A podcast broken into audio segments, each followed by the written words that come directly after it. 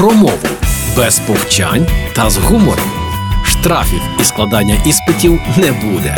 Програма Мовний патруль на Радіо Перше. Вітаю на Радіо Перше. Мене звати Лілія Криницька, і вже саме час мовного патруля. І сьогодні хочу, щоб ми відійшли від правил, кальок і англізмів.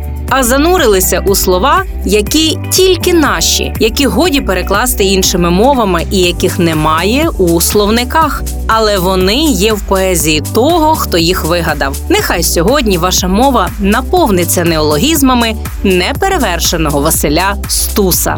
А ось ці авторські неологізми поета: безокрай, безмежність, далечінь, долонити, торкатися долонями, зорево, світанок, крихкотіти у значенні тріпотіти, жевріти, міжзорря, небесний простір, овогнений.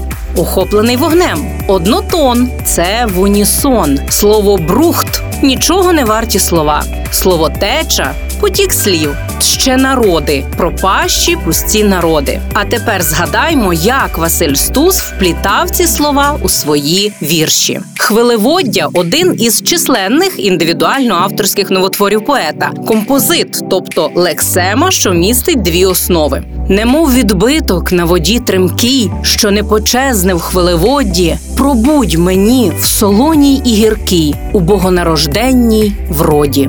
Слова, слова, слова задосить словотечі, німують, бо предтечі доба гряде нова. Ось рядки із поезії Палімпсести. Міжзорря теж авторський неологізм Василя Стуса, утворений спосіб контамінації, тобто внаслідок поєднання двох слів або висловів. Виростаєш ти гордістю, літами караною, хай не перші і не останні, та завзяттям серця насталені у міжзорря до дальніх гаваней. Вирушаймо. Крихтокриця це теж його слово. Воно похідне від слів крихке і криця. Криця те саме, що сталь, виріб зі сталі. І ми розуміємо, що криця не може бути крихкою, але в поетичній мові Василя Стуса вона такою стає, щоб показати різні сторони людських доль. І ти, щербата доле, крихкокрице, давно вже сонце перед нас зайшло, бо нашу путь пісками замело. Хто ж нам воздасть забитий шлях сторице?